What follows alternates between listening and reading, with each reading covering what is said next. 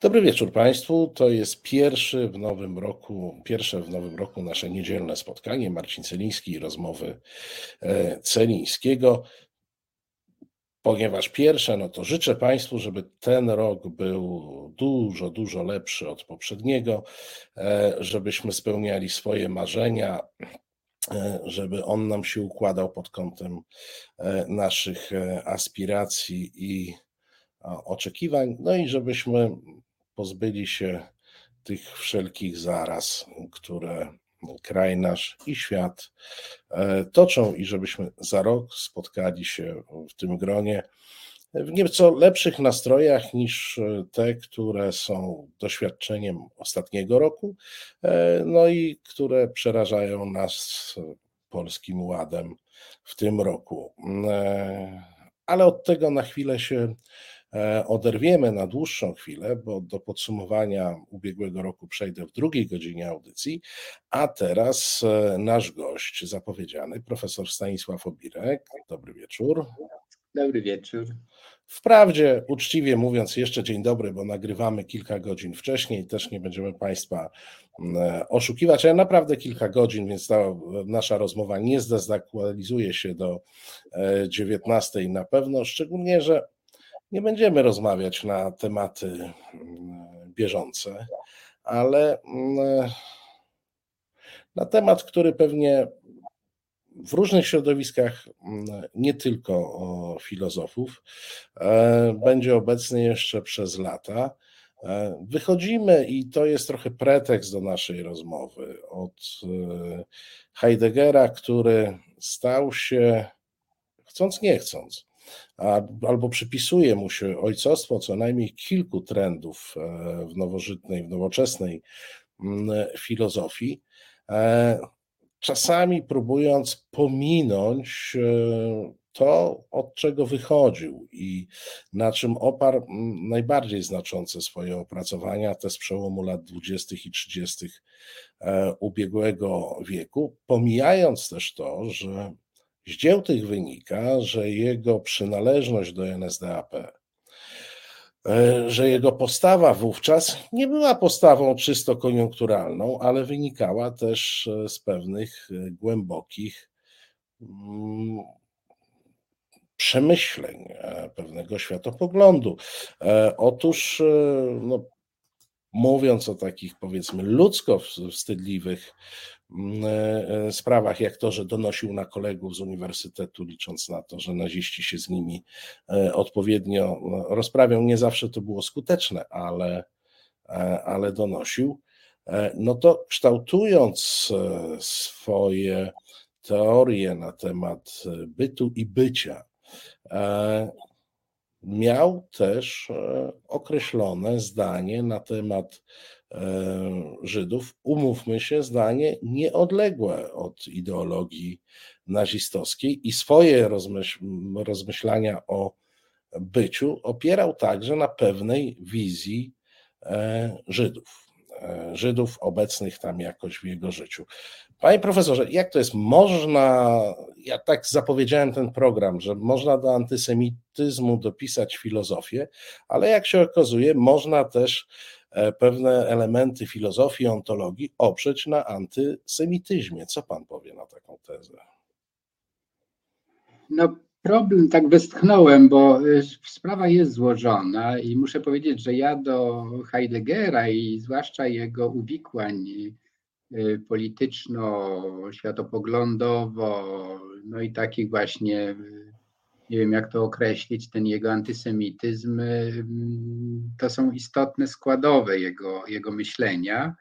I y, trochę y, dla mnie to jest powrót, y, tak co 20 lat zdaje się, się do Heideggera wraca w różnych kontekstach, ale te powroty ostatnie są wyjątkowo polaryzujące. To znaczy jest grupa zwolenników, by nie powiedzieć sekta, jak niektórzy mówią, heideggerianów, E, którzy uważają, że te elementy e, właśnie uwikłania w politykę w NSDAP, że jego e, wycieczki antysemickie to są takie bardzo właściwie marginalne i nieznaczące uwagi, mm, w, w korpusie liczącym no dzisiaj już prawie 100 tomów. 97 chyba tom się ukazał nie, nie tak dawno.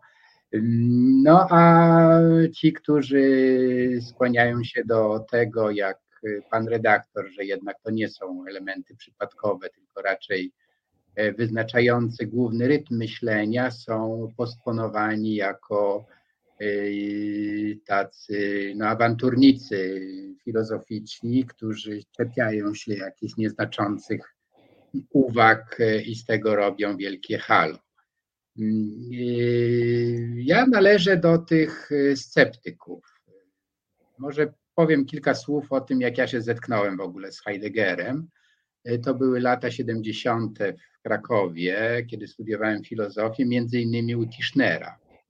I Tischner wtedy tłumaczył list o humanizmie Heideggera i on potem wszedł do takiego tomu wydanego przez Krzysztofa Michalskiego, innego popularyzatora e, w tamtym czasie w Polsce Heideggera. E, zresztą sam tłumaczył rozmawiał nawet z Heideggerem, bo to jeszcze było przed jego śmiercią. Heidegger zmarł w 76 roku.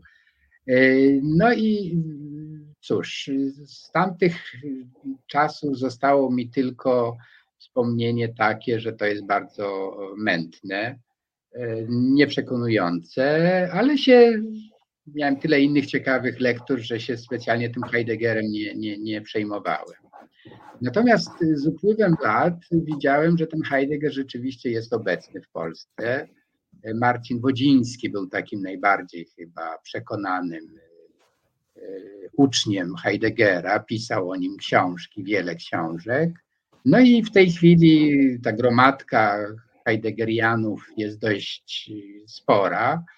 Ostatnio Tadeusz Bartoś również poświęcił e, Heideggerowi E, dwa czy trzy rozdziały w swojej książce i wyraźnie z uwag Bartosia wynika, że on e, skłania się do uznania wielkości tego namysłu heideggeriańskiego, a te wszystkie uwagi antysemickie traktuje jako marginalne.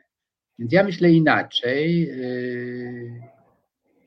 jest to, myślę, w akademii dość przyjęte, że ludzie różnie myślą na jakieś tematy, Mm, ale ja spróbuję w kilku słowach uzasadnić, dlaczego dla mnie to nie jest margines.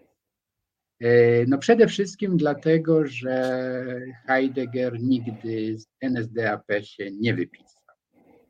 E, jeżeli człowiek byłby takim, jak niektórzy go przedstawiają, jak właśnie Thales, który kontemplował niebo i wpadł w studnię, no więc y, na pewno tak nie jest w wypadku Heideggera, który się bardzo historią y, interesował, pisał historyczności, o wadze historii. E, pisał dużo o nacjonalsocjalizmie, o tym, jaka to jest ważna formacja. E, przyjął rektorat y, w 1933 roku.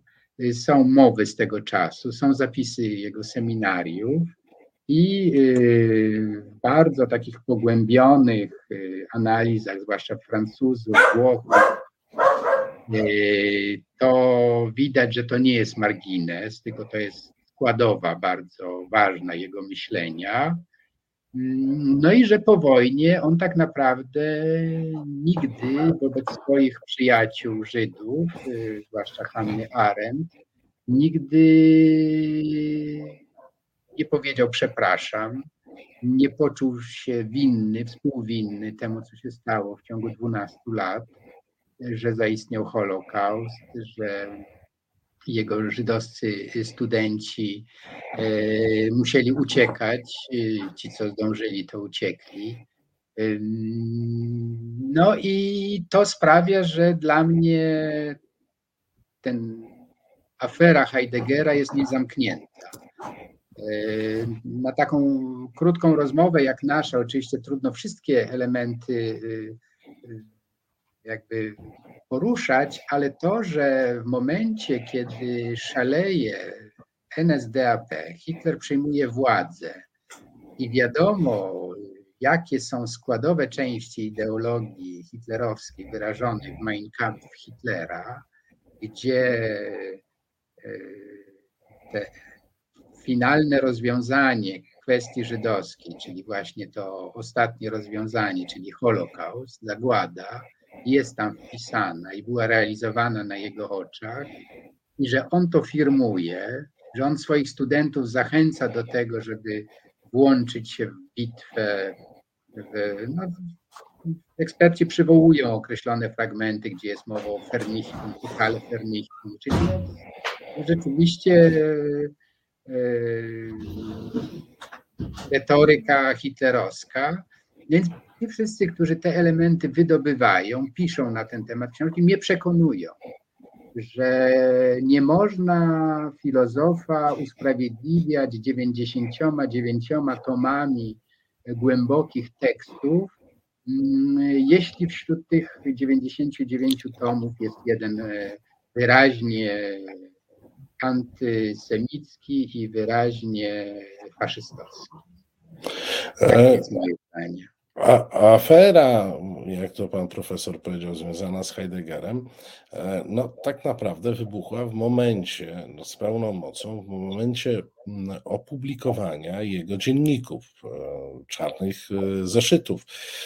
On dosyć systematycznie i starannie prowadził dzienniki przez całe swoje życie i treść jego zapisków właśnie z tego okresu nazistowskiego poraża, a te późniejsze, to pan profesor mówił o nierozliczeniu się z przyjaciółmi, z tych dzienników wynika, że on przed sobą nigdy się tak naprawdę nie rozliczył.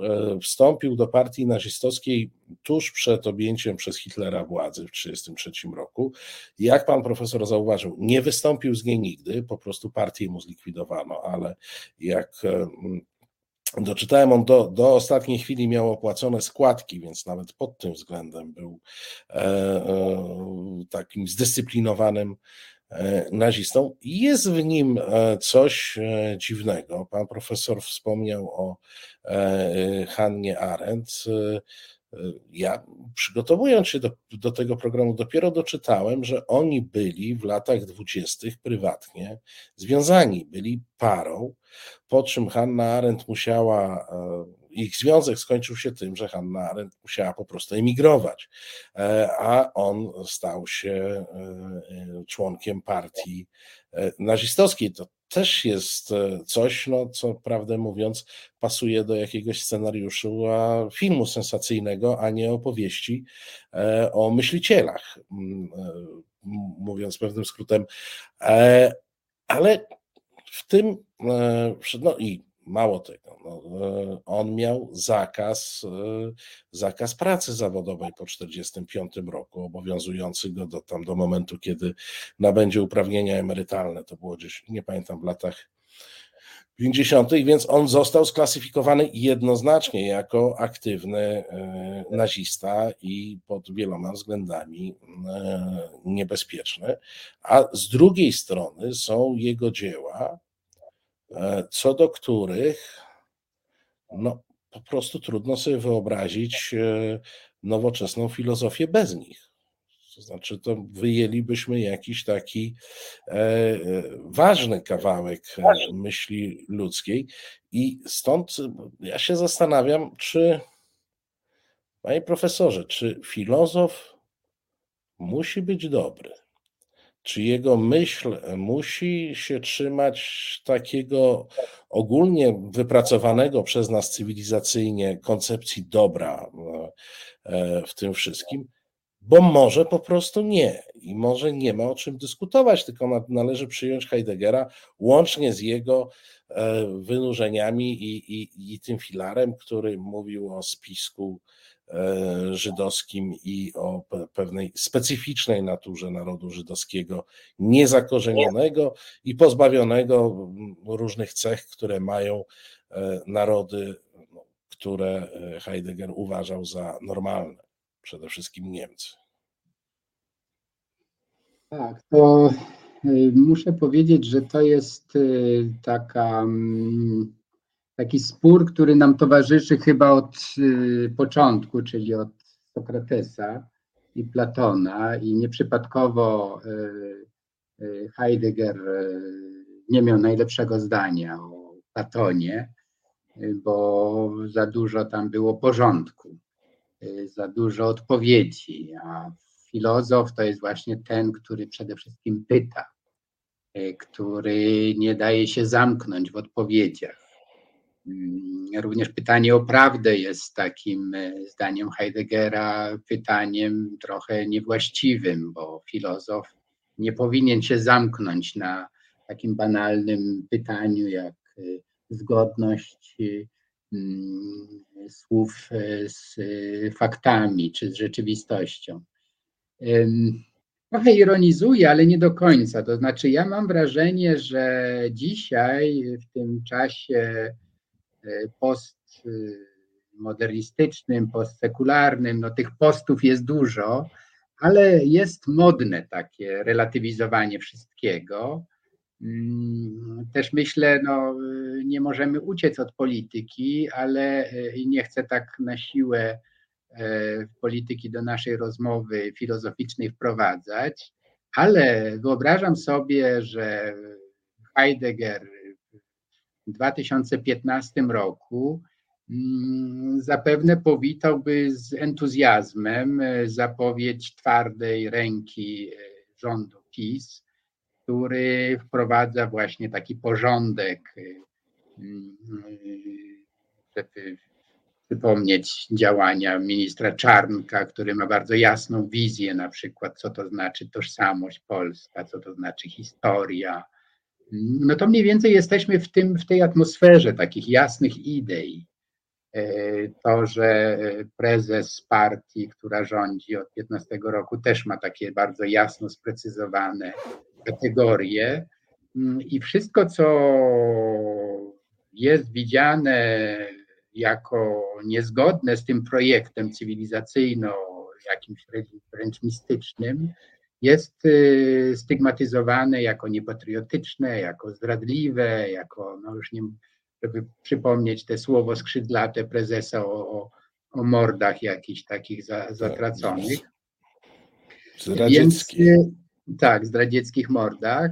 Mm, y, więc to mi y, jakoś tak niebezpiecznie mi to przypomina ludzi, którzy się włączają też w ten projekt, mówiąc, że, że co w tym złego. No chodzi o uporządkowanie tutaj, nie wiem, sądownictwa, uporządkowanie szkolnictwa, uporządkowanie. A to, że i to dlaczego o tym mówię? Bo jest taki jeden z tekstów Heideggera z tego okresu, kiedy on popiera projekt Hitlera wyjścia z Organizacji Narodów Zjednoczonych. Z Ligi Narodów wtedy. Z Ligi Narodów, tak.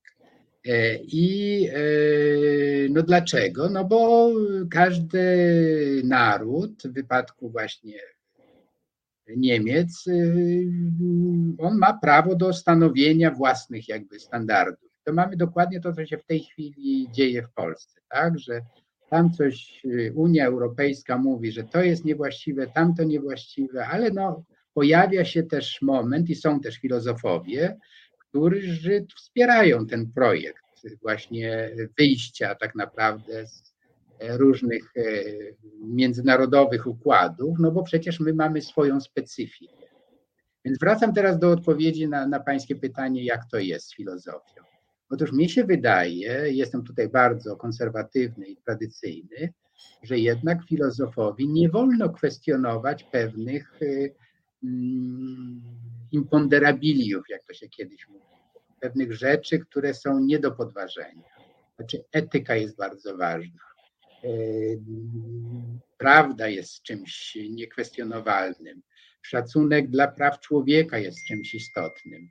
Więc mi się wydaje, że, że Heidegger się na takim grze, grzęskim nurcie porusza, i to sprawia, że jego myślenie dzisiaj jest niezwykle atrakcyjne dla, to ja jako amerykanista mówię w tej chwili, dla radykalnych e, ugrupowań prawicowych w Stanach Zjednoczonych, dla których Heidegger jest właśnie takim guru, który e, wyznacza ich horyzont właśnie tego kwestionowania wszystkiego i proponowania jakiejś nowej rewolucji, której końca nie widać i nie wiadomo tak naprawdę o co chodzi, no ale ważne jest, żeby zakwestionować to, co jest.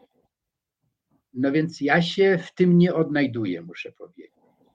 Dla mnie ten rodzaj y, refleksji, która tak, y, tak zbroi, jest takim intelektualnym ramieniem projektów politycznych, dla mnie to, to wykracza trochę po, poza moje rozumienie filozofii.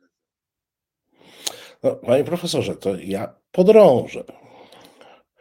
To Heidegger nie, nie miał nigdy aspiracji być etykiem. E, może generalnie ontologia, zajmująca się e, w dużej mierze człowiekiem, istotą dość paskudną w, w swojej istocie. To ja tu zaczynam prowokować. No ale wiemy, antropocentryzm, ta nieustanna chęć dominacji, rywalizacji, narzucania innym siebie. E, no może ontologia po prostu prowadzi do takich, a nie innych e, wniosków, jak u Heideggera. No jeżeli opisujemy coś brzydkiego, to trudno opisać to jako ładne.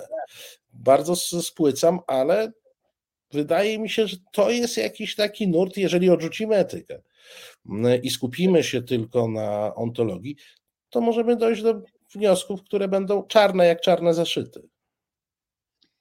No, te czarne zeszyty rzeczywiście y, narobiły dużo zamieszania, bo tam y, zwłaszcza Peter y, czy Peter, Peter Trawny, wydawca tych czarnych zeszytów, po ich wydaniu został właściwie ekskomunikowany przez rodzinę syna i takiego ostatniego Herman zresztą się nazywa ten syn i Herman to jest taki jego uczeń ostatni, obaj uznali, że Trawny, pisząc książkę o, o tym właśnie antysemityzmie mm, Heideggera w oparciu o wydane przez siebie tomy, właśnie te czarne zeszyty, że popełnił gruby nietakt.